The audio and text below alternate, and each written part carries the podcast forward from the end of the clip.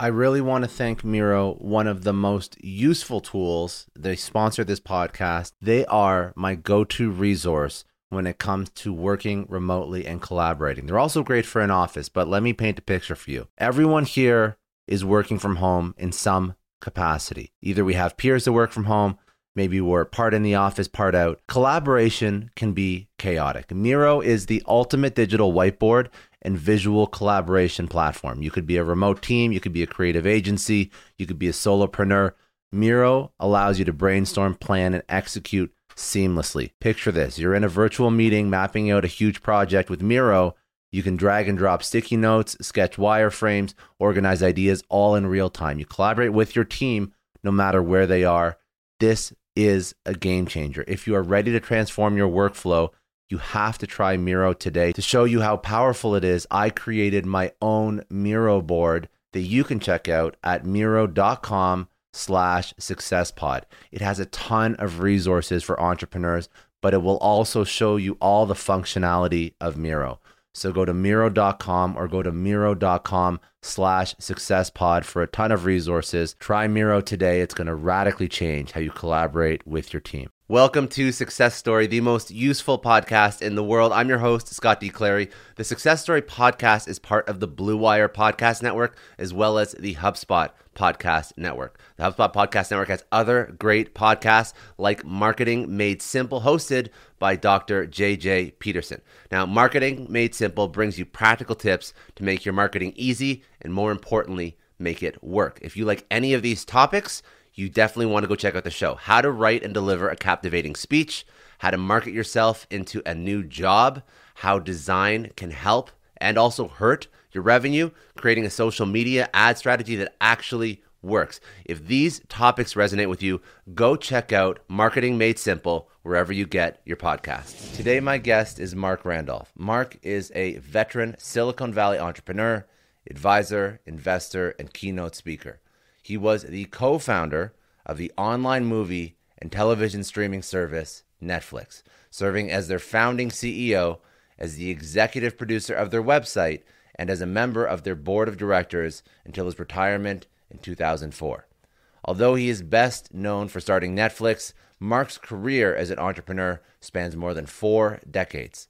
He's been a founder of more than half a dozen other successful startups, a mentor to hundreds of early stage entrepreneurs and an investor in numerous successful as well as a large number of unsuccessful tech ventures. So we spoke about him building Netflix from the ground up.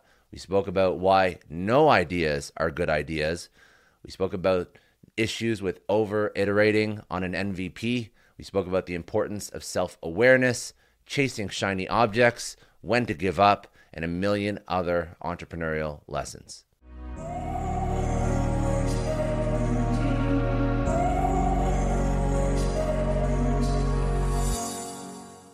You know, I, I probably wouldn't describe it as having been pushed toward entrepreneurship. I think it's a little bit closer to being drawn to it. Uh, and it's perhaps better even to, to, realize that back when I started, you know, this was 40, 50 years ago, uh, this whole entrepreneurship thing wasn't the thing. I mean, you know, uh, there were people, of course, who started companies. There were entrepreneurs, but no one talked about it.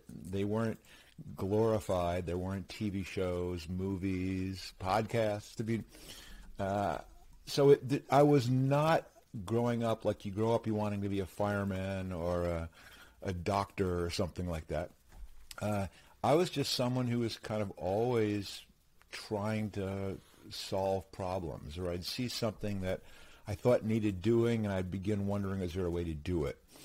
I mean, and even going back to as a little kid, you know, I, I had this job when I was probably eight or ten, uh, and I was a door-to-door salesman selling seeds, you know, like you plant in a garden, like vegetable seeds and flower seeds. And it was really some kind of child labor exploit, uh, exploitation because you know I think the the premise was if you could sell six thousand packs of seeds, you would earn a whistle, or you know something ridiculous like that. Um, but nonetheless, uh, I did it, Oh yeah, Seems now I'm sure illegal, it's breaking but- numerous laws.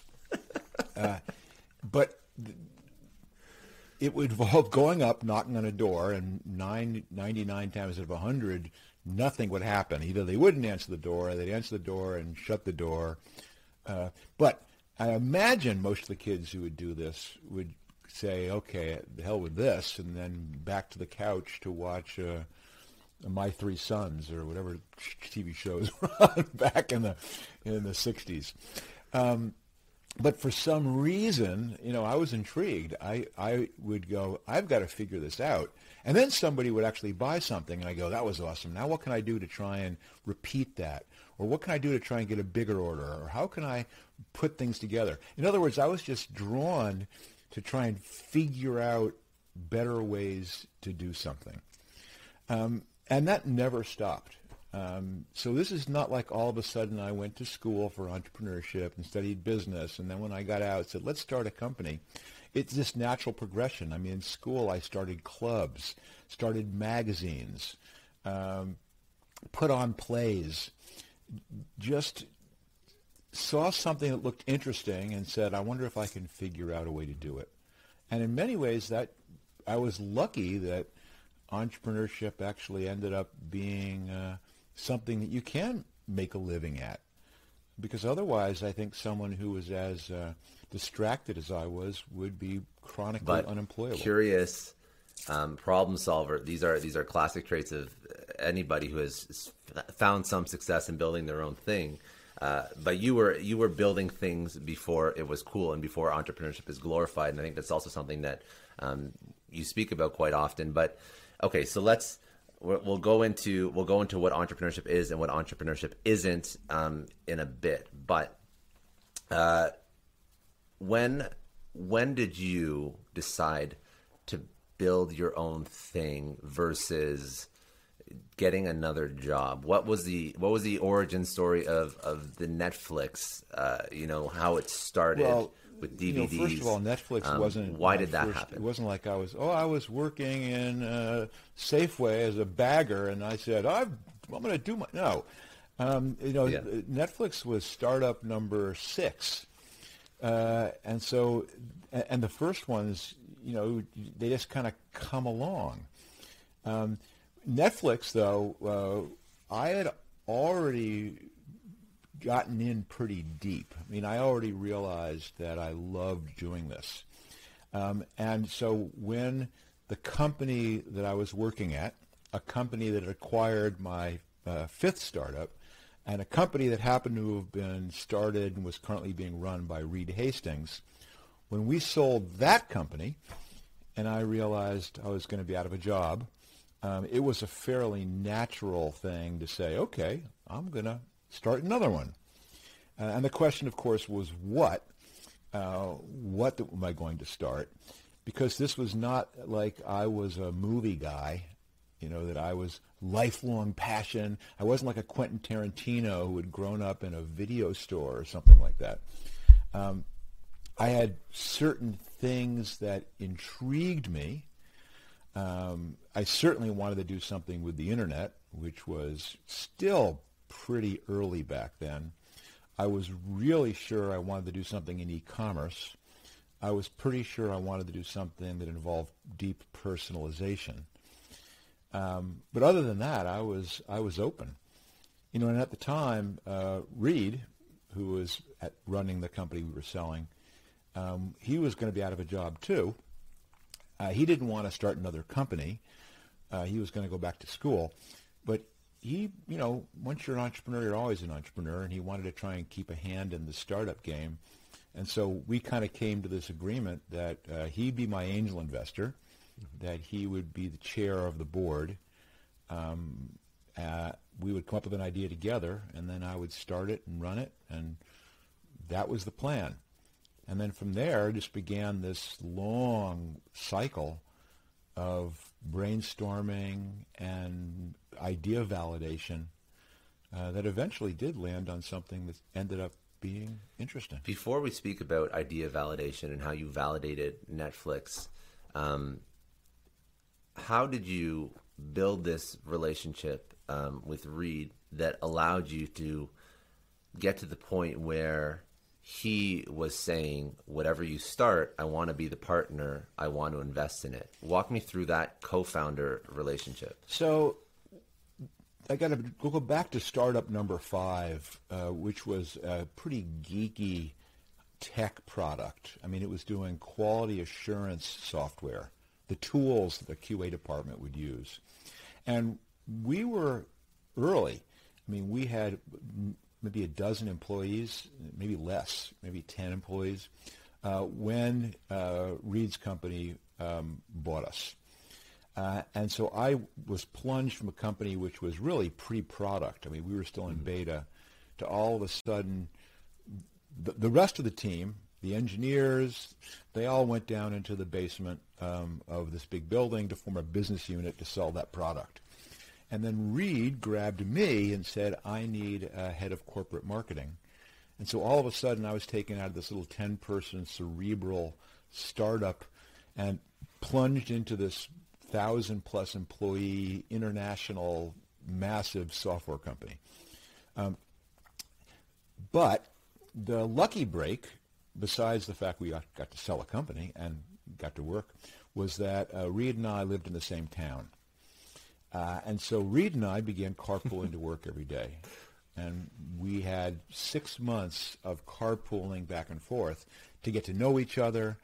Uh, we also, we, we worked together. Um, in fact, one of the very, very, very first things, um, projects he had was he had a big speech to a sales meeting or something like that. And he goes, all right, let's start. You got to help me with this. And as you can, as you know, sometimes when you're working on a speech with someone, you spend a lot of time kind of at the whiteboard, going through ideas, um, helping them practice, helping them rehearse. And uh, I remember him going, "Wow." He, he, I think he looked askance a little bit at marketing people. You know, he's a mathematician, he's an engineer, uh, and I think he kind of was watching how I was working with him on putting together this uh, keynote um, and going, whoa, wow, you're actually pretty good at this. But that was at the very beginning. Um, we had six months to get to know each other. And we hit it off immediately. I mean, I think we shared a couple of common cultural ingredients that we recognized in each other that I think we recognized were reasonably mm-hmm. rare. I mean, one is that Reed and I were always unsparingly honest with each other.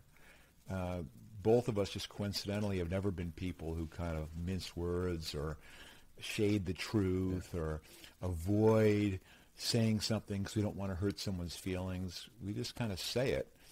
Uh, we also loved arguing um, and loved arguing in this totally egoless way where, where you quickly realize you're both arguing not because you're trying to prove that you're right for the sake of you being the one that's right, because you're arguing in his desire to try and find a uh, the right answer. That, that radical candor, yes, uh, candor, candor. That's something that. Uh, go ahead. No, I was going to say something that I see very effective, and I guess that's you know before Kim Scott wrote that book, that's what you were living and breathing at uh, with Reed, and then eventually through Netflix, and I think that that's still to this day part of the culture, which I think is very uh, an important ingredient. Yeah and that you know culture springs from who you are. But in other words, those are the yeah. things. Reed and I did establish both a friendship, uh, professional respect, and this uh, appreciation for entrepreneurship. You know, I had started a bunch of companies. He had started and was running this by now very large public company. Uh, and so part of the fun game in the car is why isn't there a? Or why can't we? It's the game that all entrepreneurs play where they have no intention necessarily of starting it, but you go to lunch and you begin just throwing ideas back and forth because that's just such an interesting intellectual exercise. And I think that's why that when all of a sudden we uh, sold uh, Reed's company um, and the dust began to settle, it was not this, oh no, what am I going to do? It was a little bit of glee in that cool. We get to uh, we get to do it again. All right, so you and Reed um, are are in whatever it is you're doing next together. Um, how do you how do you validate that the first iteration of Netflix is a viable business that you want to dive into? The exercise that Reed and I would go through is uh, he'd pick me up at my house, uh, and we had maybe a 40-minute commute, sometimes a little less, frequently quite a bit more. Um, and besides the usual back and forth, I would pitch ideas to him. so I'd get in the car and say, "Okay, I got one for you," and boom, here we go. And you know, one of the ones I pitched kind of famously was this personalized shampoo idea, where you'd cut off a lock of your hair, you would mail it to us, and our team of ace hair scientists would formulate a custom blend just for you, Scott, and then you would subscribe to it. Uh, and then you'd pitch the idea, and, and Reed would sit there. He's driving and just staring out the window, not saying anything.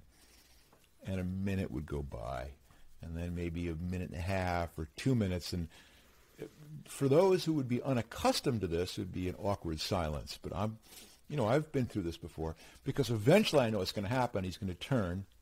He's going to go, that'll never work. And here's why.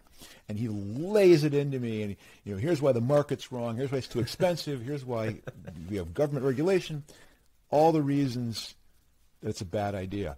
But he doesn't expect that to be the end of the conversation. And it wouldn't be because I'm no, you know, I'm no shrinking violet as that. I, I'd come right back at him and go, no, you're wrong. I've done some research. And, and that we'd go into this big, long, one of our famous uh, problem-solving arguments. Uh, and then I'd get to the office and I'd have all this time because uh, I didn't really have much to do because we were in kind of due diligence for the closing of the business. Uh, and I do all the research on it and try and figure out are there flaws that I've seen? Has someone else done this before? Uh, and more often than not, we'd find there was some huge hole we hadn't anticipated, and that goes out the window. And the next morning, and no big deal, I'm ready to go again. Okay, Reed, custom dog food, you know, or personalized sporting goods. We're going to make either baseball bats or surfboards on a computer-driven milling machine. Uh, and then one of them was, okay, Reed, video rental by mail. Uh, we're going to let people have a, have a single video store. We will have all the videos available to rent, and we will mail you the movie. And of course, that had all kinds of flaws. And probably the biggest fundamental flaw of that idea was the fact that back then, this is in 1997, uh, video came on VHS cassette. You know, it was big and heavy plastic, expensive, fragile things. And so that idea quickly turned out not to work. I mean, I, I, I had a lot of mail order experience. Um, so I knew what it cost to ship things around the country using DHL and Federal Express. And so that one got abandoned and ended up in a pile on the side of the road. And what actually broke this one open was um, when one morning Reed mentioned he'd heard about this technology called the DVD and wondered if maybe that would be something that might help us um, with that idea we had had a while ago about the uh, video rental by mail. Uh, and, and then here's, I guess, is a long meandering story to get into the whole validation phase. Uh, and this one, because the thing is, when Reed and I had ideas we did not that we liked, it wasn't like we all said, "Great, Let's start working on a business plan. Let's not imagine all the things we can do. Let's not work on a pitch deck. We were always shifting gears quickly and saying, how can we validate whether this idea has merit or not, um, short of building the whole company. And in this case, we said, listen, the fundamental premise here is that we can mail DVDs. We can use the U.S. mail. Way cheaper. And then you get into this argument, well, was that going to work? Is the disc going to break? What's it going to cost? And we go, screw it, let's just find out. And so right in the middle of our commute, we turned the car around and drove down to Scotts Valley, where we where we uh, started, down to Santa Cruz. Um, tried to buy a DVD. Of course, there wasn't any. It was in test market. So settled for a used music CD and popped that into a little pink gift envelope like you put a greeting card in uh, and mailed it to Reed's house in Santa Cruz. And the very next morning, when he came to pick me up, he had a unbroken CD in a little envelope that had gotten to his house in less than 24 hours for the price of a first-class stamp. Um, and that probably was the moment we realized this actually might be worth giving it a shot. So that was the that was the first iteration of of Netflix, and I want to pick up on some themes that have sort of uh, permeated uh, that process, but also things that obviously you speak about now. So before we go down that story even further, the concept of it will never work, the game that you played, why is that your core theme? What does that mean? Why is it so important? This is an entrepreneurial lesson. Well, on the surface, uh, every single person who has an idea, who fancies themselves an entrepreneur, hears that. It's what everybody says when you come rushing with great excitement into the office to tell them this new idea. It's what your wife says to you. It's what your investors say to you. It's what your employees say to you. It is the universal response to, I've got an idea. Uh, but I've realized uh, that nobody has any clue whether it's going to work or not that in fact there is no possible way to really know in advance whether an idea is a good idea or a bad idea without trying it. So that will never work. You know, it's the name of the book. It's the name of the podcast. Mm-hmm. Um, it's the name of the clubhouse room. All the things I do revolve around that will never work because it's a reminder to me, and I hope to everybody, that um, it's just unknowable and that if you let someone say, he, if someone tells you that will never work, and you walk away from that going, oh, I guess it won't work, you've made a grave mistake. That what you have to do is go, well, we'll see, mm-hmm. and then move to that next phase of saying we're going to figure out some way to find out. But that also ties into another theme that you speak about quite often, where no ideas are good ideas. So it's a it's almost at a high level without understanding it's conflicting. Um, but walk me through the the no ideas are good ideas concept as well. So anyone who's worked in any kind of corporate setting has sat in on a brainstorming meeting where the well-meaning moderator gets up in front of the group and goes, "Okay, let's get some ground rules uh, here." Uh, rule number one for this brainstorming session is there's no such thing as a bad idea. And I call bullshit on that. Uh, I think, in fact, there's plenty of bad ideas. In fact, I'll go out on a limb and say they're all bad ideas. In fact, there's no such thing as a good idea. Every idea is flawed. They're all not going to work. There's always something wrong. I have never found a successful company that became successful doing the thing they originally envisioned. Uh, and if you recognize that no such thing as a good idea, that they're all bad ideas, what you recognize is it's futile to keep searching for this perfect idea.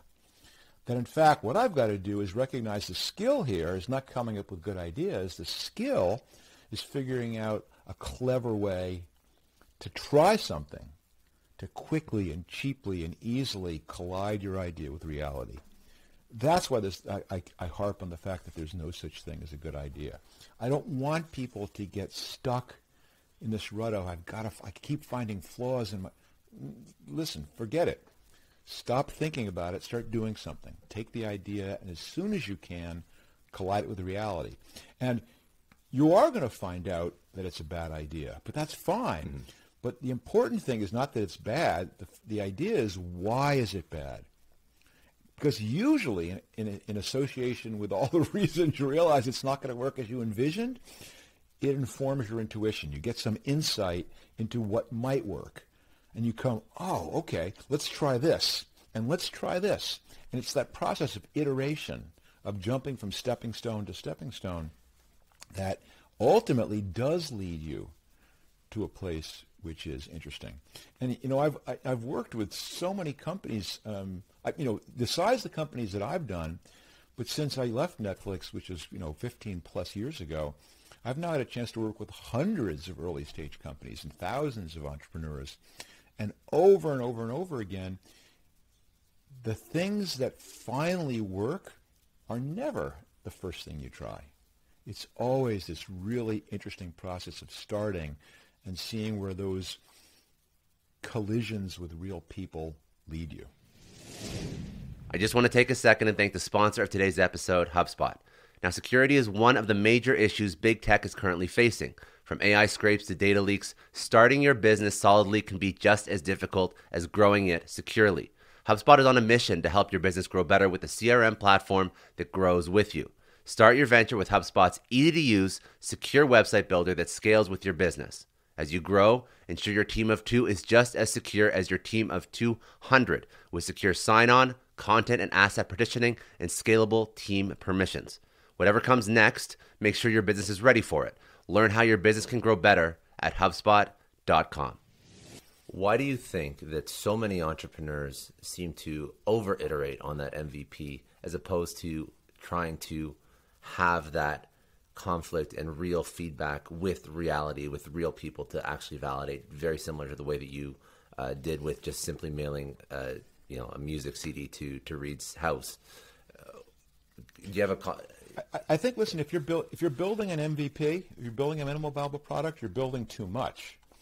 And the, the problem, and it's whether it's an MVP, whether it's actually raising money, all these things that people do because they think that's how this works. You get emotionally invested in an approach. And the more effort you put into that approach, the harder it is for you to acknowledge it's not working, the harder it is to walk away from it. I mean, even a minimal viable product sometimes takes weeks or months uh, or tens of thousands or hundreds of thousands of dollars. And so you're not about to go, oh, didn't work. Okay, abandon this. Let's try something new. Which is why you've got to figure out ways to do it super cheaply, super simply, um, super quickly. And it's parsing it apart. You want to build a minimal unviable product and, and listen, I, I got. I'll give you a, a very a couple concrete examples here. Uh, you do not need to test all the components of your idea because most of the components of your idea, if you begin parsing it apart, are not don't need to be tested. You don't need to say, can we build an app? You don't need to worry, is someone going to trust me with their credit card? You don't need to worry about whether your app can know where you are. I mean, this stuff has been generated not just that it's technically possible, but that customers accept all these things. And you begin to isolate in on what's the one piece of it that I truly don't understand. Well, listen, rather than wasting time with kind of gives high-level Instagram-worthy quote tile bullshit, let me give you a specific. Those are also good, but I mean. yeah, and everyone you nod. It's like, but it's like junk food. You nod your head and go, "Oh, that's so interesting," and then you go back and go, "Wait, wait, wait." how how do I how do I do this? In fact, okay, so let's have some real examples then. Let's have a, let's have something promotion tangible. aspect here. It's the point yeah. of the podcast that I do, which is I could certainly go on social media and say, you know, you know, trick is to quickly, easily uh, with the reality, and it will nod. But then it's missing the how, and so in yeah. the podcast, I'll sit down with someone for half an hour, an hour, who has an idea, and we'll brainstorm through how and you see how this works. But let me give you a specific example. You do it right now. This is from two or three years ago, a bit more than that actually. And it's a young woman um, in college uh, and had an idea, and I do a bunch of mentoring work at universities. Uh, and she goes, I had this great idea, quote unquote. Uh, she wants to do peer-to-peer clothing sharing. She goes, I have all this stuff in my closet that I never wear. I know all my friends have stuff that they don't wear wouldn't it be great if we had this huge network of people who were all showing us their clothes? We could all borrow each other's clothes. And I go, okay, pretty cool. What are you what, what are you worrying about? And she goes, well, I, should I quit school to do this? Uh, how do I raise money when I'm just a student? Or how do I find a, a technical co-founder to uh, build this app for me? And I'm like, whoa, whoa, slow down. Um, or more importantly, speed up. I go, let's figure out quickly, cheaply and easily, whether your idea is a good idea or not. Do you have a piece of paper? And she goes, yes, I'm a college student. I have paper. I go, fine. Do you have a Sharpie? She goes, yeah, I can find a Sharpie. I go, great. So I want you to do is take the paper. I want you to write in the paper, want to borrow my clothes? knock. And I want you to tape it right now to your dorm room door. And we're going to start this experiment now. Um, and you're going to find something out. Either no one's going to knock. Well, then you've learned something pretty important right there. But let's say people do knock. Well, you're going to learn the next phase. Okay, first of all, there's interest. But now what happens? Are there problems with fit? Are there problems with style? Are there problems with taste? And let's say there is a match that way. Now you're going to find out the next thing. How do you feel when your blouse comes back stained or torn? Um, how do you think about the fact you now have to bring everything to the dry cleaners and all of a sudden this begins costing you more? Let's say it all works and all of a sudden you're going to start this process of learning and recognize how many times does someone repeat? How do I find people to do this? And you're going to do all of this not by building an app, not by raising money, not by starting a company. You're going to do it with three by five cards or a yellow pad. You're going to do this in a non-repeatable, non-scalable way because you're going to figure it out on the ground. But the point was, her problem wasn't, well, can I make an app? Uh, how do I get credit cards? How do I? Yes, those are things she would have to do if she was to make it a real business. But she narrowed it down to the fundamental problem was, does anyone care? And I can find that out with a piece of paper and a Sharpie. Okay, now I wonder the problems with fit and taste and style. I can find that out on a very, very small scale test of people who live in my hall. And then what will happen is, hopefully, after six months of doing this out of her dorm room with three by five cards and a yellow pad and going crazy because it's so manual and so labor intensive and so inefficient. But that's great because then when it comes time to say, I think I might like to make this a real business, and you go to raise money, you're not waving your arms and going, imagine if you will. You're able to say, I understand now what the repeat rate is. I know what the average order size is. I know what my churn is. I know what my acquisition costs are. Or, even more importantly, rather than going to an engineering friend and saying, I want you to build my idea, which I can assure you as the marketing guy never works, um, you sit down and go, let me show you what I'm doing. And I'm doing it all with paper. I'm doing the three by five cards. And, and that's when people lean in and go, oh, that's so cool. Maybe we could do it this way or this way, and they get pulled into the problem. So it solves so many problems, but the fundamental one is rather than dreaming about it, you do it quickly and easily and cheaply by parsing out what's the one thing that you really need to test. And once you've figured out that one thing, mm-hmm. usually that one thing can be tried without technology, without raising money, without other people, without an office, without quitting school, without leaving your day job, without mortgaging your house. You can do it on the side. You can do it quickly, cheaply, and easily.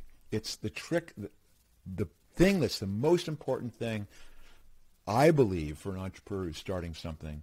And what I look for in the entrepreneurs that I want to work with is not how good their idea is. Because as we mentioned, I fundamentally believe all ideas are bad ideas. What I'm looking for is, do I think this person has the creativity and the persistence to say, I'm going to figure out quick, cheap, and easy ways to try this mm-hmm. and keep trying things until I finally stumble on something that actually does work. You mentioned why do people stick with their MVPs for too long? Because they put so much time and effort into it, they're not willing to walk away. But if you stick something on the front of your dorm room, you wrote in a piece of paper, and that doesn't work, well, you wad it up, you throw it in the trash, and you write something different the next day.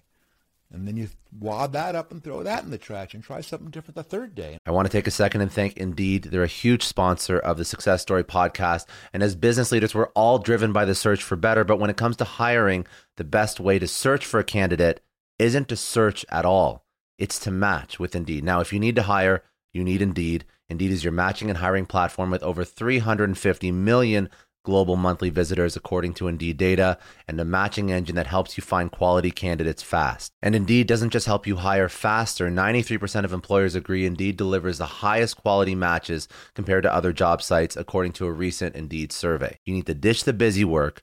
You need to use Indeed for scheduling, screening, and messaging so you can connect with candidates faster all the tools you need are in one spot. Join more than 3.5 million businesses worldwide that use Indeed to hire great talent fast. And listeners of the show will get a $75 sponsored job credit to get your jobs more visibility at Indeed.com slash Clary. Just go to Indeed.com slash Clary right now and support our show by saying you heard about Indeed on this podcast. Indeed.com slash Clary. Terms and conditions apply. If you need to hire, you need Indeed. This episode is brought to you by NetSuite. Now, as a business owner, I always remember when my company hits a growth spurt. It's great, but then you realize that things start to break. Things are taking three times as long. Manual processes start to bury your team in paperwork and admin, and you really don't have one reliable source of data or truth to understand how healthy your business is. If this sounds familiar, you have to know three numbers 37,000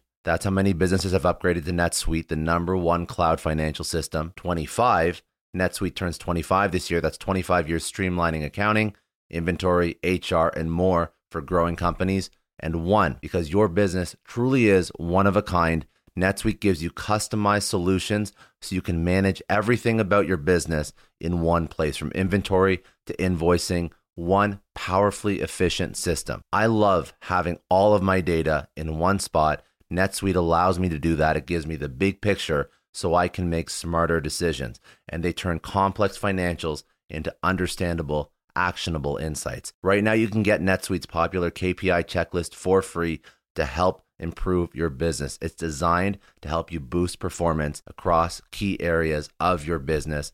Go to netsuite.com slash Scott Clary to download the checklist and see how one complete system can transform your growth. That's netsuite.com slash Scott Clary. Get more control in your business with NetSuite. Just a quick question. Have you ever had one of those oh no moments when you realize that you accidentally deleted a huge file? Or worse, your whole computer dies. I know I have. It's happened to me a lot, but don't sweat it. The sponsor of today's episode, Backblaze, they have your back. It is unlimited backups for all your Macs, your PCs, or even your whole company, and it's really affordable under a hundred bucks a year. If you're running a business, they take the stress out of protecting everyone's data. If you need more bells and whistles for compliance, so on and so forth, they have enterprise options too. Honestly, losing data sucks, but Backblaze makes getting it back easy. They have restored billions of files. They offer tons of restore options, including rapid recovery in an event of data loss or ransomware. And you can access your backed up data from everywhere and anywhere in the world using their web app, iOS, or Android apps. It's been recommended by the New York Times, Inc., Macworld, PC World, LifeWire, Wired, Tom's Guide, 9 to 5 Mac, and tons more. And best, you can try it fully featured with no risk at backblaze.com slash story. They set up that link for all Success Story podcast listeners. That is a no risk free trial at backblaze.com slash story. Seriously, back up your stuff. I don't know about you, but the idea of being harassed, scammed, or even worse, all because somebody found my personal information online, that's terrifying. Our political opinions, our addresses, even stuff about our families, it's out there for anyone to grab. And did you know that data brokers are allowed to sell information on over 98% of Americans? It's scary stuff. That's why I've partnered with Delete Me. I personally use Delete Me. They're a big friend of the podcast because I put myself out there online. So safety is a huge concern. It's really scary how easy it is to find someone's details and information, but Delete Me creates a layer of protection that we all need. You tell Delete Me what you want gone, and they make it disappear from those sketchy data broker sites. And Delete Me doesn't stop. They constantly monitor the web to keep your information off those lists. It's like having a privacy watchdog that never sleeps. You need to take control of your data and keep your private life private by signing up for Delete Me. They're giving a special discount for all Success Story podcast listeners. Get 20% off your Delete Me plan when you go to joindeleteme.com slash success and use promo code success at checkout. The only way to get 20% off is to go to joindeleteme.com slash success and enter code success at checkout. J-O-I-N-D-E-L-E-T-E-M-E dot com slash success. I want to thank Belay for sponsoring today's episode. They provide solutions that all of us need. They help us get back more of our time because time is the most precious resource. A lot of you listening are business leaders, entrepreneurs. You know that if you spend your time incorrectly, it can make or break your business, your personal, professional relationships. It can completely sidetrack you and stop you from reaching your goals. So I'm going to ask you, are you protecting your time? How much of your day is eaten up by tasks that could have been done by someone else? Wouldn't you rather spend your time on things that truly matter? The answer should be yes, because you have to to move the needle on whatever it is you're trying to build. That's where Belay comes in. They are the nation's largest pool of exceptional US based talent. Belay offers flexible staffing solutions to free you up. Need a virtual assistant to conquer those pesky administrative tasks, or maybe an accounting professional to really keep your finances in order? Belay can help with all that and way more. Their personalized matching process saves you the headache of hiring by finding the perfect match for your needs in as little as a week. Focus on what matters the most with the help from Belay.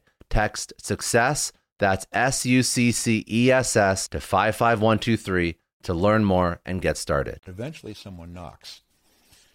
That's the process. For an entrepreneur, when is the point when they're chasing the new shiny object versus giving up on a potentially viable business idea too soon or holding on to it too long? Because there's a there's a balancing act they have to have, and I know that I've even, you know, even one lesson from Netflix is your decision to enter or not enter Canada. That's at a macro scale, a shiny object syndrome. But how do you how do you how do you walk work through that problem so that you're not just chasing the next thing because you've given up too quick?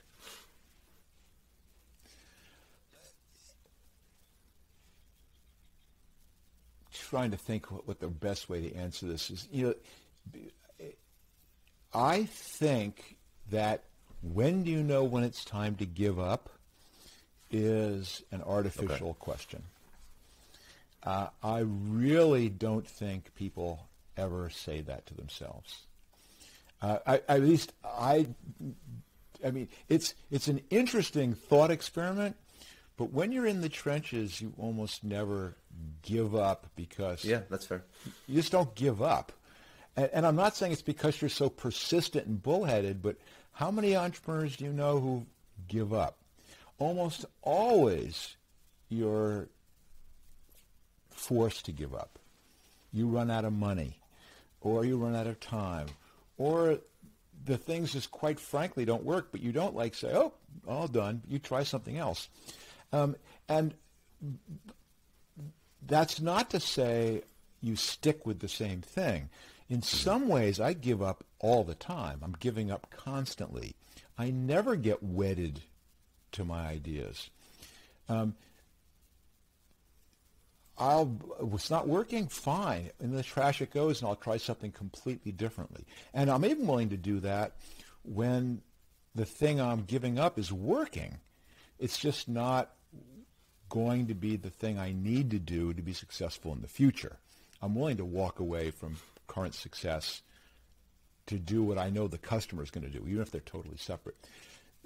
That you, you're you're what you're talking about is somewhat different than the shiny object problem, which is I think different. That's a focus. Pro- that's a focus problem. Okay, so yeah.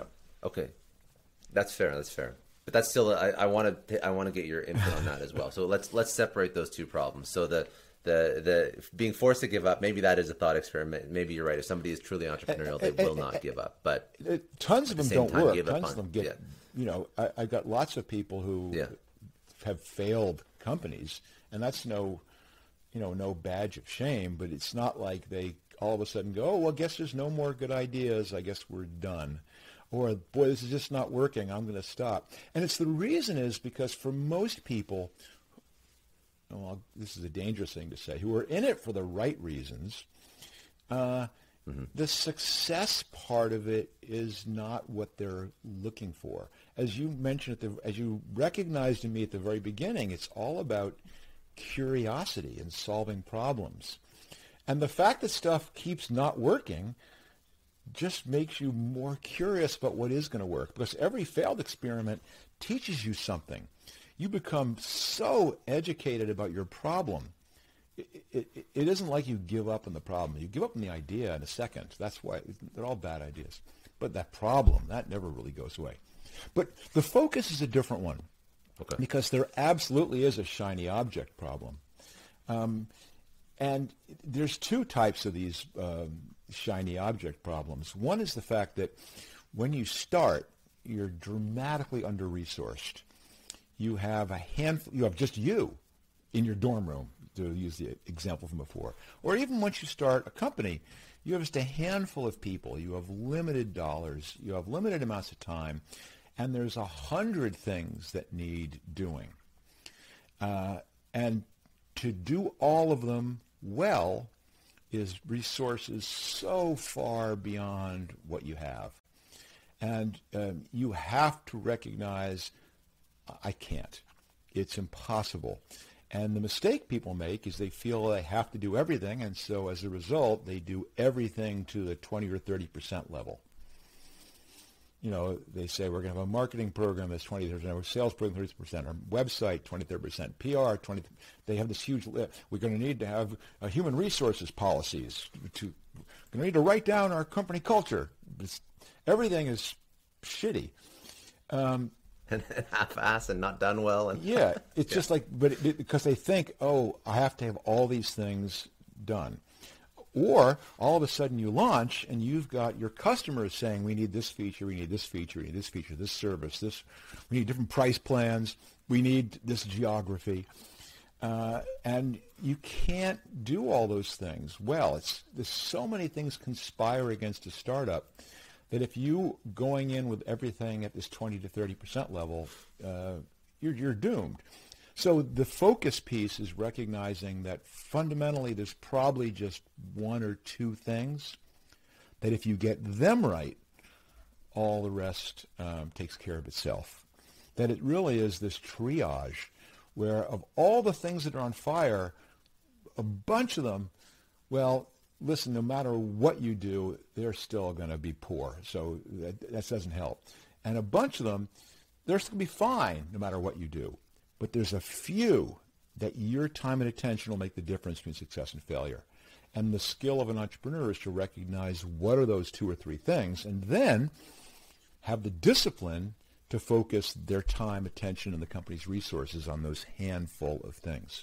It's really, really hard to do, but it's such a critical skill. And like you said, there's always things that are tempting you. And the one you alluded to, of course, Netflix early days was what we called, you know, the Canada uh, problem, which is that people say you should, wow, t- you're trying to grow, you should just expand into Canada.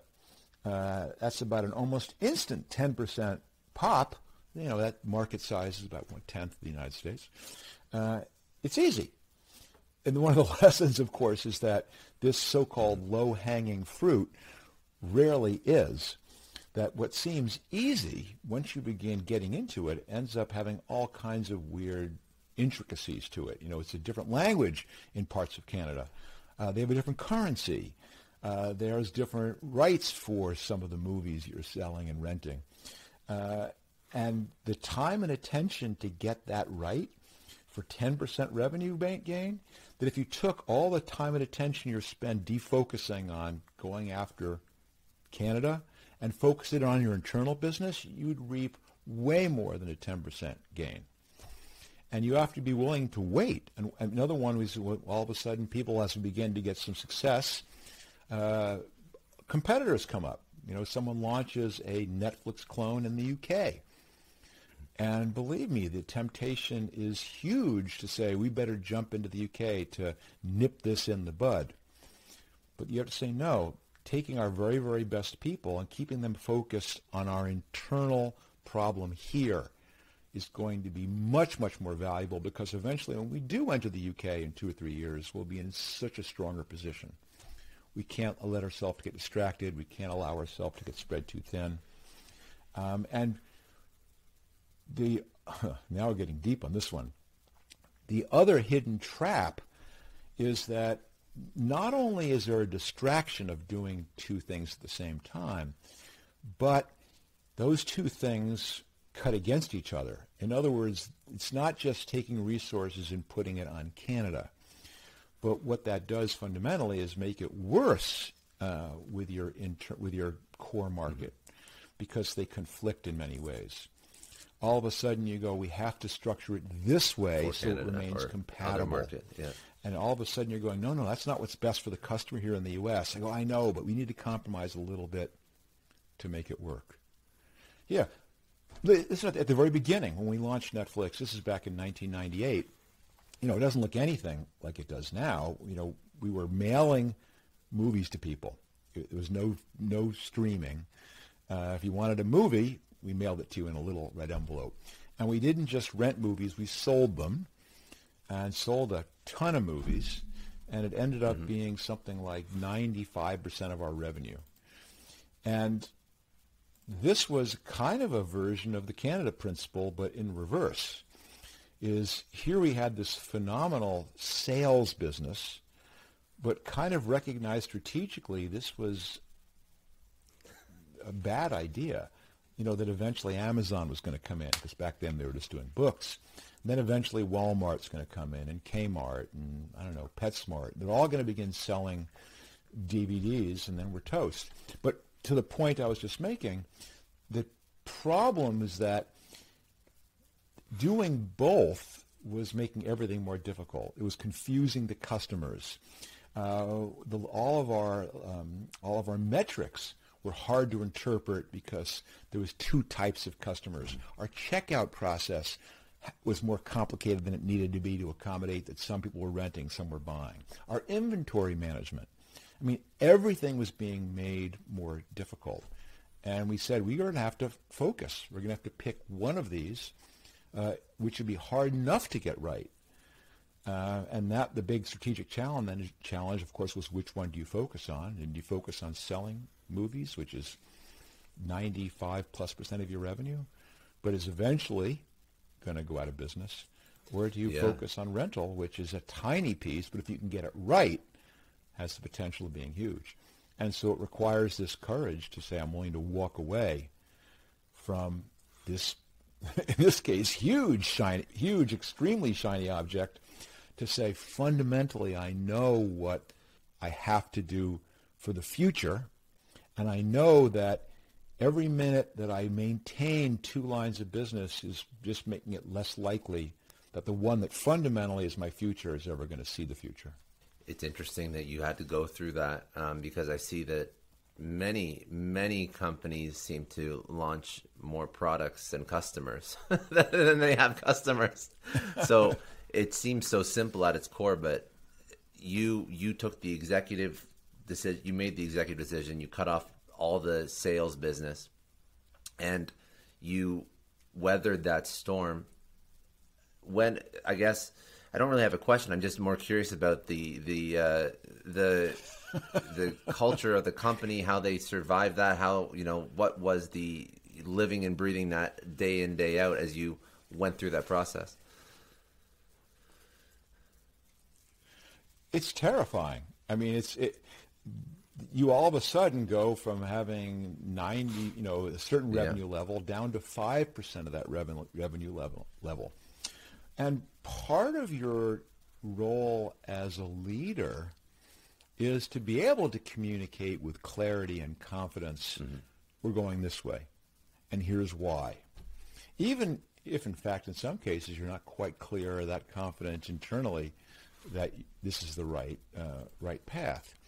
Uh, but it's also because in a startup, when you begin building that team, in my opinion, you're less interested in finding people with deep, specific task expertise.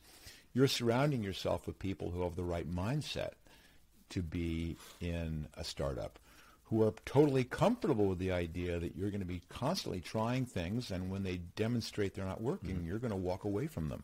That you're going to come into work each day, maybe doing something completely different than you did, did the previous day. So this wasn't like the challenges that a lot of big companies face when they have to pivot like this. Uh, that is brutal. Um, this was, I won't say it's easy, but I think a lot of people can be shown that fundamentally our future is in, in th- that case rental. And that even though the sales mm-hmm. is quote unquote working, uh, can't you see how it's getting in the way of us fundamentally doing the right thing? And it's not like everyone just all of a sudden goes, okay, and off you go. There's a lot of people, of course, who are invested in um, in certain ways of doing it. It takes a while to come around, but this is not. Um, it, it's it's a courage thing more than anything. It's recognizing that you're willing to walk away right. from something which is quote unquote successful because you see that no, the future is somewhere else. And Netflix has done that over and over again. You know, well, that it seems to be again like this this culture that is ingrained in Netflix is is what has led to their success, and and part of it is part of it is the ability to make these decisions, the the candor, the transparency, like all this stuff is what obviously you know you look at the end result. It's the story tells itself, but that's that's the, these are the lessons that entrepreneurs have to internalize when they're starting their own thing, and these are things that they have to build into the company from day one. it, it is that you know this is the, culture is so is so critical because the you can do it when there's you know I think when we did that walking away from selling DVDs you know what were we 30 people 40 people uh, that's reasonably straightforward but when it's 400 people mm-hmm. or 4,000 people, it's a it's a very very different story. And unless you have this cultural sense that that's the way to approach problems, um, it's really really hard. And I think that's what gets big companies yeah. in trouble, which is that you all of a sudden uh, become successful. You all of a sudden find your repeatable, scalable business model and you realize, wow, I can actually see pretty far into the future. I can see that it's going to go up and up and up and up. And then you say, well, let's begin, uh, maybe we should begin trying to shorten our supply chains. Maybe we should try and shave some margin points. Maybe we should become more efficient. And there's very specialized people who are phenomenally good at that, who are experts in these certain functions. Uh, and the people who are generalists who are just not super um, talented in a specific task leave and are replaced by specialists. But then the world changes, and those specialists are not the right people yeah. who are comfortable coming to work the next day doing something completely different, and you get you get locked in. It's a very very dangerous situation, and the culture I think that Netflix built was in some ways based on this realization, which was we never wanted that to happen we wanted to never lose that flexibility, that experimentation, that um, risk taking of a startup, no matter how big the company got. And I think to some degree they've been very successful at that, and it's a big piece of their success. Very smart. Um, okay, this was a, a. I don't want to. I don't want to uh, uh, run you too long, but I, I what I want to do is I want to finish up the Netflix story. I want to speak about the stuff that you're working on now. I know I say finish up the Netflix story. It's like you have four hours. Like no, no, no. We'll try. We'll try and wrap up the Netflix story. What you're working on now, and then I have rapid fire questions for you if that's okay. Okay. Um, I'll, I'll, I'll pontificate a little bit less then. No, it's great. Listen, this is uh, this is this is your uh, this is your moment. Um, so you you left Netflix. Um, why did you feel it was right to leave Netflix and move on to something else that was sort of wrapping up a major point in your career, obviously? Yeah, it's a, you know, I, as I mentioned, Netflix was, you know, number six. Yeah. So I'd been doing it for a, a long time. And I had learned, um, obviously, a ton of stuff about entrepreneurship and business, but I learned something else pretty fundamentally critical, which is I learned uh, what I liked and I le- to do, and I learned what I was good at, uh, and both of those were the same thing, which was this early stage um, company um, business. I love that problem solving. I love coming in and going, how are we going to find the path to something that will work? I love sitting around the table with all the really smart people solving really hard problems. And, you know, by the time I left, which was in 2002, uh, Netflix was no longer a small company. I mean, we had our IPO. Uh, we had found the repeatable, scalable model. Um, we were growing like crazy. And at the time, of course, I loved the company. And you love it like you love a child. It's your baby. But I slowly came to the realization that, A, I didn't really like what I was working on. These were not early stage company problems. These were not startup mm-hmm. problems. And perhaps more importantly, I began to realize I'm not very good at it. I'm not a uh, big company guy. And you realize, well, in some ways, that's what success is all about, is being able to spend your time working on things that you enjoy and that you're good at. Uh, and that's startups. And so I made made the decision. This is probably I, time to go. I mean, it took a long time. It took almost a year to little by little transition all my responsibilities out to other people so that I didn't impact the company. Um, but uh, I have zero regrets um, about leaving. Uh, I have gotten the chance to work with lots of early stage companies. I started another company after Netflix. Um, I'm happy as a clam, you know. And, and and Reed, he is running that company and it's done an unbelievable job, way better uh, than I could ever have done, uh, taking it from where it was when I left to the amazing company that it is today. He's happy as a clam. This worked out great for everybody. One thing you're, one thing obviously you're, uh, you're very good at is being is self-aware, is being self-aware. Excuse me. That's another. You know, I think this was like a a laundry list of all the right things to do or be as an entrepreneur in the past hour and that's just another it's another thing you know know know what you're good at know your strengths know your weaknesses um, is that was that intuitive was that something that you've always been aware of or is that something you had to learn over your career you have to learn it over your career. No, you, you listen, you, I didn't probably figure some of those important things out about myself until I was at late 20s, maybe even early 30s. I mean, I was lucky. I started Netflix when I was 38. So I had learned the hard way a lot of things about myself. I had been in jobs that I hated. Uh, I, I, you know, I had made big mistakes. So certainly, in fact, one of the reasons that I kind of do what I do, which is where I mentor entrepreneurs, where I do the podcast and do these things, is I'm trying to show people this is not magic. Uh, that it's not like all of a sudden I was born as this miraculous startup person. No, I just I started early and I just kept sticking at it, and I learned as I went. And the things that I've learned are not beyond the ability of anybody to pick up. As long as you're willing to try, long as you take your idea, get it out of your head, and collide it with reality, I mean, as long as you're willing to start, um, you'll learn. And yeah, self-awareness is important. It's like a lead follower, get out of the way thing. Yeah, most people don't recognize that, and I, unfortunately, a lot of uh, company founders don't recognize that.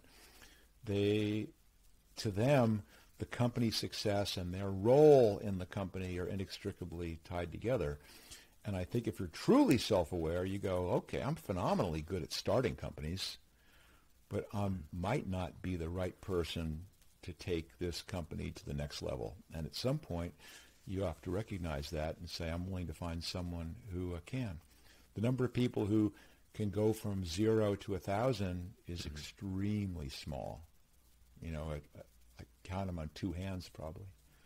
Uh, yeah. And uh, you know, even Steve Jobs screwed it up royally. Uh, uh but you know, like you look at Reed Hastings, uh, you know, Elon Musk, maybe uh, Jeff Bezos. There's not a lot of people who. I mean, there are more, of course, but who can have the skill to be an early stage guy and a late stage person. Um, pretty rare. Um, okay, so uh, a few uh, last last point, and then I'll do some rapid fire. So, what are you working on now? What's the the goal of the podcast? Uh, probably uh, is reflected in the book as well. So, walk me through that. Yeah, they're, they're, they're, it's all part of the same thing, which is kind of I've learned over this forty years that all these tips and tricks and secrets that I've learned in my own career as an entrepreneur are great for starting companies, but they're really the same things you would do if you had any idea you wanted to make real. You know, whether it's starting a company, whether it's just getting a better job at an established company, or whether it's doing something else with your life. It all starts with figuring out, breaking down the problem and saying, how do I take those first steps? And I've really said my whole purpose in life now is to help get people to take those steps, to take the idea and try and make it real. Or if they have it as a side gig, how do you turn the side gig into a real thing? Or if you have a real thing, how do you build that to the next level? And how do you do it in a way that you have a life? Uh, how do you find balance? How do you work with your co-founders? How do you build a board that uh, supports you? And there's all these pieces to it that they don't teach. Uh, everyone says, uh, follow your dreams, but then they, they, no one ever teaches you what, how do you, how do we follow your dreams? And that's what I'm really trying to do. I mean, I, the book, yes, it's all the untold stories about starting and growing a company, but it really is me trying to pass along all these things that I've learned um, about entrepreneurship and how to apply that to business and to your life. You know, I, I you know, I, I do the podcast where right now every two weeks, soon to be every week. You know, I sit down with an entrepreneur and spend an hour with them, uh, trying to help coach them through. These are not interviews with celebrity entrepreneurs. These are not how I built this episodes. These are let's see if we can solve a problem together. Uh, and that's become pretty much what I spend my time now. I still work very closely with a handful of companies as a mentor to the founding mm-hmm. teams. I never want to be the guy who talks about stuff that he's not actually doing.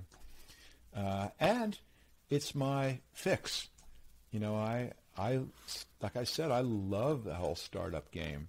And this is my chance to sit down with that handful of really smart people solving really interesting problems. And then I get to go home at five and they stay up all night uh, trying to solve those problems. it's the best of both worlds, right? all right. Um, biggest biggest personal challenge in your career. How did you overcome it? Uh, balance. You know, I, I, I recognized pretty early on I didn't want to be one of those guys who was on their sixth or seventh startup, but also on their sixth or seventh wife. Uh, my personal fulfillment as a as a uh, for myself is outdoor stuff.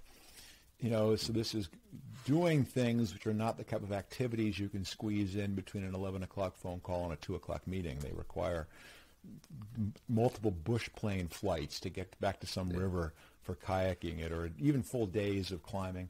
So if I wanted to have those things in my life and do startups, which tend to be 7 by 24 pursuits, I would have to really figure out a way to do that. And I'm actually pretty proud that I think I have done.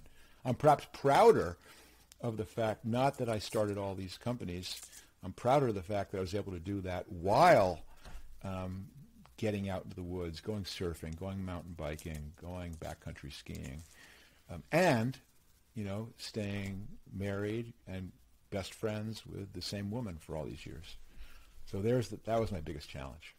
That's a that's a that's a good way to overcome it and, and challenge challenge successfully completed. Um, okay, still if working. You tell on your yeah, well, yeah, of course. Um, if you could tell your twenty year old self one thing, what would it be? Uh, uh, trust your trust your gut on people. Okay. Trust your gut on uh, direction. Uh, that took me 10 years to figure out, and I wish I had done that a little bit sooner. Uh, the whole, the, the, reason I'm hammering on nobody knows anything, the reason I'm hammering on that will never work, is to try and give people the confidence that, no, no, you, your intuitions are good. You should uh, follow them about people and about um, ideas. Um, if you had to choose one person in your life, uh, it could be personal or you know career that had a big impact on you? Who was it, and what did they teach you? I've really um, been incredibly lucky that I've worked with three amazing entrepreneurs early, uh, and just what I got a chance to do was watch. Oh, sorry. I didn't have do not disturb no, no, on. All of fine. a sudden, all kinds of bells and whistles were going off in my uh, in my ear. Um, whoa. Yeah, so I've been really incredibly fortunate that I've had a chance to work with uh, some really amazing entrepreneurs, just getting to watch them. One was a guy named Peter Godfrey who uh, hired me to help start a magazine with him, and seeing how he worked was amazing. I worked with a guy named Philippe Kahn, founded a company called Borland. Um, who I worked with, and there is something that comes from seeing how amazing entrepreneurs work that imprints yourself, which is why I think um, apprenticeship is a powerful thing, is getting a chance to get a front row seat um, with someone who really is good at this is invaluable. Very good. Um, uh, a book or podcast outside of your own that you'd recommend people go check out? I, I'm not good at recommending that. I don't. I don't. I do listen to a lot of books Okay. and podcasts, but not for professional stuff. Okay, no, that's I don't learn it that way. It's a. It, it's it's just honest. I don't. Uh, I, I'm not a big voracious business book reader or a business. Oh, it doesn't have to be. It doesn't reader. have to be. It would be something that just has inspired you that that you think other people could benefit from. It's Yeah, it's I pass. Okay. We'll pass on that one, and then obviously you're gonna you're gonna. I, I, I don't mind. Yeah, don't no, no. speak about things you don't know much about. no, no, I anything appreciate it. That's fine. Um, uh, and last question: uh, What does success mean to you? Yeah, that's a good one. Uh, and in some ways, I answered it earlier. I've really come to believe that success is this ability to spend your time working um, on things that you really like doing and that you really enjoy. Because if you can put yourself in a position where that's what you get to do, uh, as that old saying goes, it's not work anymore. And if you're driving yourself to work hard for some externality like uh, money or position or something like that, it's just unsustainable. But if you can find the thing that you really love doing and that you're good at, um, success isn't going to come. Success is already there. Um, But I will close with probably the thing that I'm the most proud of, which is the success of not just having multiple companies which have been successful. Uh, it's the fact that I was able to do that while staying whole. Um, well, I, I still do. Continually, was able to get out um, and do the things I knew that personally fulfilled me. All my outdoor stuff. I was able to stay married to the same woman. She's still my best friend. I have three kids who have grown up knowing me and, as best I can tell, liking me. Um, and I can't think of anything. Uh, I can't think of any being more successful than having that be the case. Beautiful. Um, and then where should people go to connect with you? Social, get your book, website, all of that.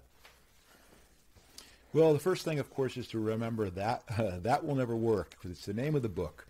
Uh, that will never work is the name of the podcast. I do a clubhouse uh, where I do live mentoring for people who, from the audience uh, every Tuesday at 5 o'clock p.m. Pacific called That Will Never Work. Uh, but the real hub for all things uh, Marc Randolph is marcrandolph.com. That's where people can find all my blogs. They can sign up for my email list doing entrepreneurial advice. They can get the podcast. They can get the book, etc. Plus, if you don't have attention span for a 30 or 40 minute podcast or a 300 page book, uh, you can find it whatever size fits. Be on Twitter or Instagram or You're on TikTok even too? I gotta now check that TikTok. out. I didn't know that. There's an Yeah. There's an there's an adventure. Uh, it I'm is. still trying to find my way. That's a different Yeah. beast. But that's the fun thing, isn't it? As long as we're still learning, you know, it never gets old.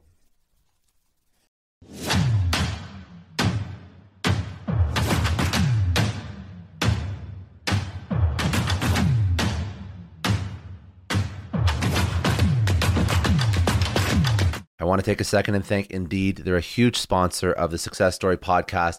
And as business leaders, we're all driven by the search for better. But when it comes to hiring, the best way to search for a candidate isn't to search at all, it's to match with Indeed. Now, if you need to hire, you need Indeed. Indeed is your matching and hiring platform with over 350 million global monthly visitors, according to Indeed data, and a matching engine that helps you find quality candidates fast. And Indeed doesn't just help you hire faster. 93% of employers agree Indeed delivers the highest quality matches compared to other job sites, according to a recent Indeed survey. You need to ditch the busy work. You need to use Indeed for scheduling, screening, and messaging so you can connect with candidates faster. All the tools you need are in one spot. Join more than 3.5 million businesses worldwide that use Indeed to hire great talent fast. And listeners of the show will get a $75 sponsored job credit to get your jobs more visibility at indeed.com slash Clary. Just go to indeed.com slash Clary right now and support our show by saying you heard about Indeed on this podcast. Indeed.com slash Clary. Terms and conditions apply. If you need to hire, you need Indeed. This episode is brought to you by NetSuite. Now, as a business owner, I always remember when my company hits a growth spurt. It's great, but then you realize that things start to break. Things are taking three times as long. Manual processes start to bury your team in paperwork and admin, and you really don't have one reliable source of data or truth to understand how healthy your business is. If this sounds familiar, you have to know three numbers 37,000 that's how many businesses have upgraded to NetSuite, the number one cloud financial system. 25. NetSuite turns 25 this year. That's 25 years streamlining accounting, inventory, HR, and more for growing companies. And one, because your business truly is one of a kind, NetSuite gives you customized solutions so you can manage everything about your business in one place from inventory to invoicing, one powerfully efficient system. I love having all of my data in one spot NetSuite allows me to do that. It gives me the big picture so I can make smarter decisions. And they turn complex financials into understandable, actionable insights. Right now, you can get NetSuite's popular KPI checklist for free to help improve your business. It's designed to help you boost performance across key areas of your business. Go to netsuite.com slash Scott Clary to download the checklist and see how one complete system can transform your growth. That's netsuite.com slash Scott Clary. Get more control in your business with NetSuite. Just a quick question. Have you ever had one of those oh no moments when you realize that you accidentally deleted a huge file? Or worse, your whole computer dies. I know I have. It's happened to me a lot, but don't sweat it. The sponsor of today's episode, Backblaze, they have your back. It is unlimited backups for all your Macs, your PCs, or even your whole company, and it's really affordable under a hundred bucks a year. If you're running a business, they take the stress out of protecting everyone's data. If you need more bells and whistles for compliance, so on and so forth, they have enterprise options too. Honestly, losing data sucks, but Backblaze makes getting it back easy. They have restored billions of files. They offer tons of restore options, including rapid recovery in an event of data loss or ransomware. And you can access your backed up data from everywhere and anywhere in the world using their web app, iOS, or Android apps. It's been recommended by the New York Times, Inc., Macworld, PC World, LifeWire, Wired, Tom's Guide, 9 to 5 Mac, and tons more. And best, you can try it fully featured with no risk at backblaze.com slash story. They set up that link for all Success Story podcast listeners.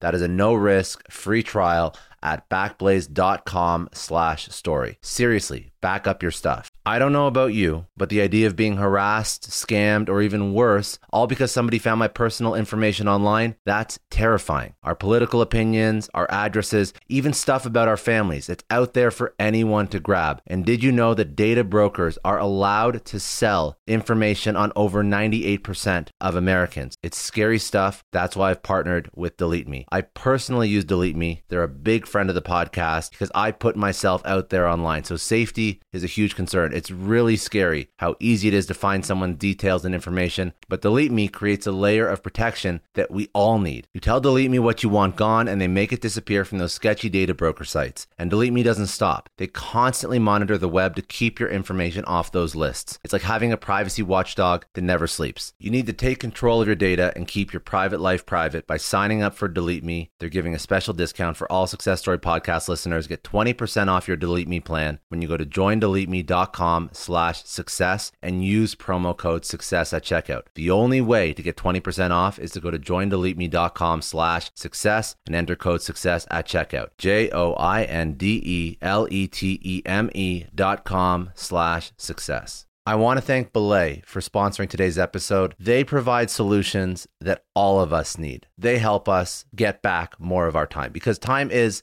the most precious resource. A lot of you listening are business leaders, entrepreneurs. You know that if you spend your time incorrectly, it can make or break your business, your personal, professional relationships. It can completely sidetrack you and stop you from reaching your goals. So I'm going to ask you are you protecting your time? How much of your day is eaten up by tasks that could have been done by someone else? Wouldn't you rather spend your time on things that truly matter? The answer should be yes, because you have to to move the needle on whatever it is you're trying to build. That's where Belay comes in. They are the nation's largest pool of exceptional US based talent. Belay offers flexible staffing solutions to free you up. Need a virtual assistant to conquer those pesky administrative tasks, or maybe an accounting professional to really keep your finances in order? Belay can help with all that and way more. Their personalized matching process saves you the headache of hiring by finding the perfect match for your needs in as little as a week. Focus on what matters the most with the help from Belay. Text success that's S U C C E S S to 55123 to learn more and get started.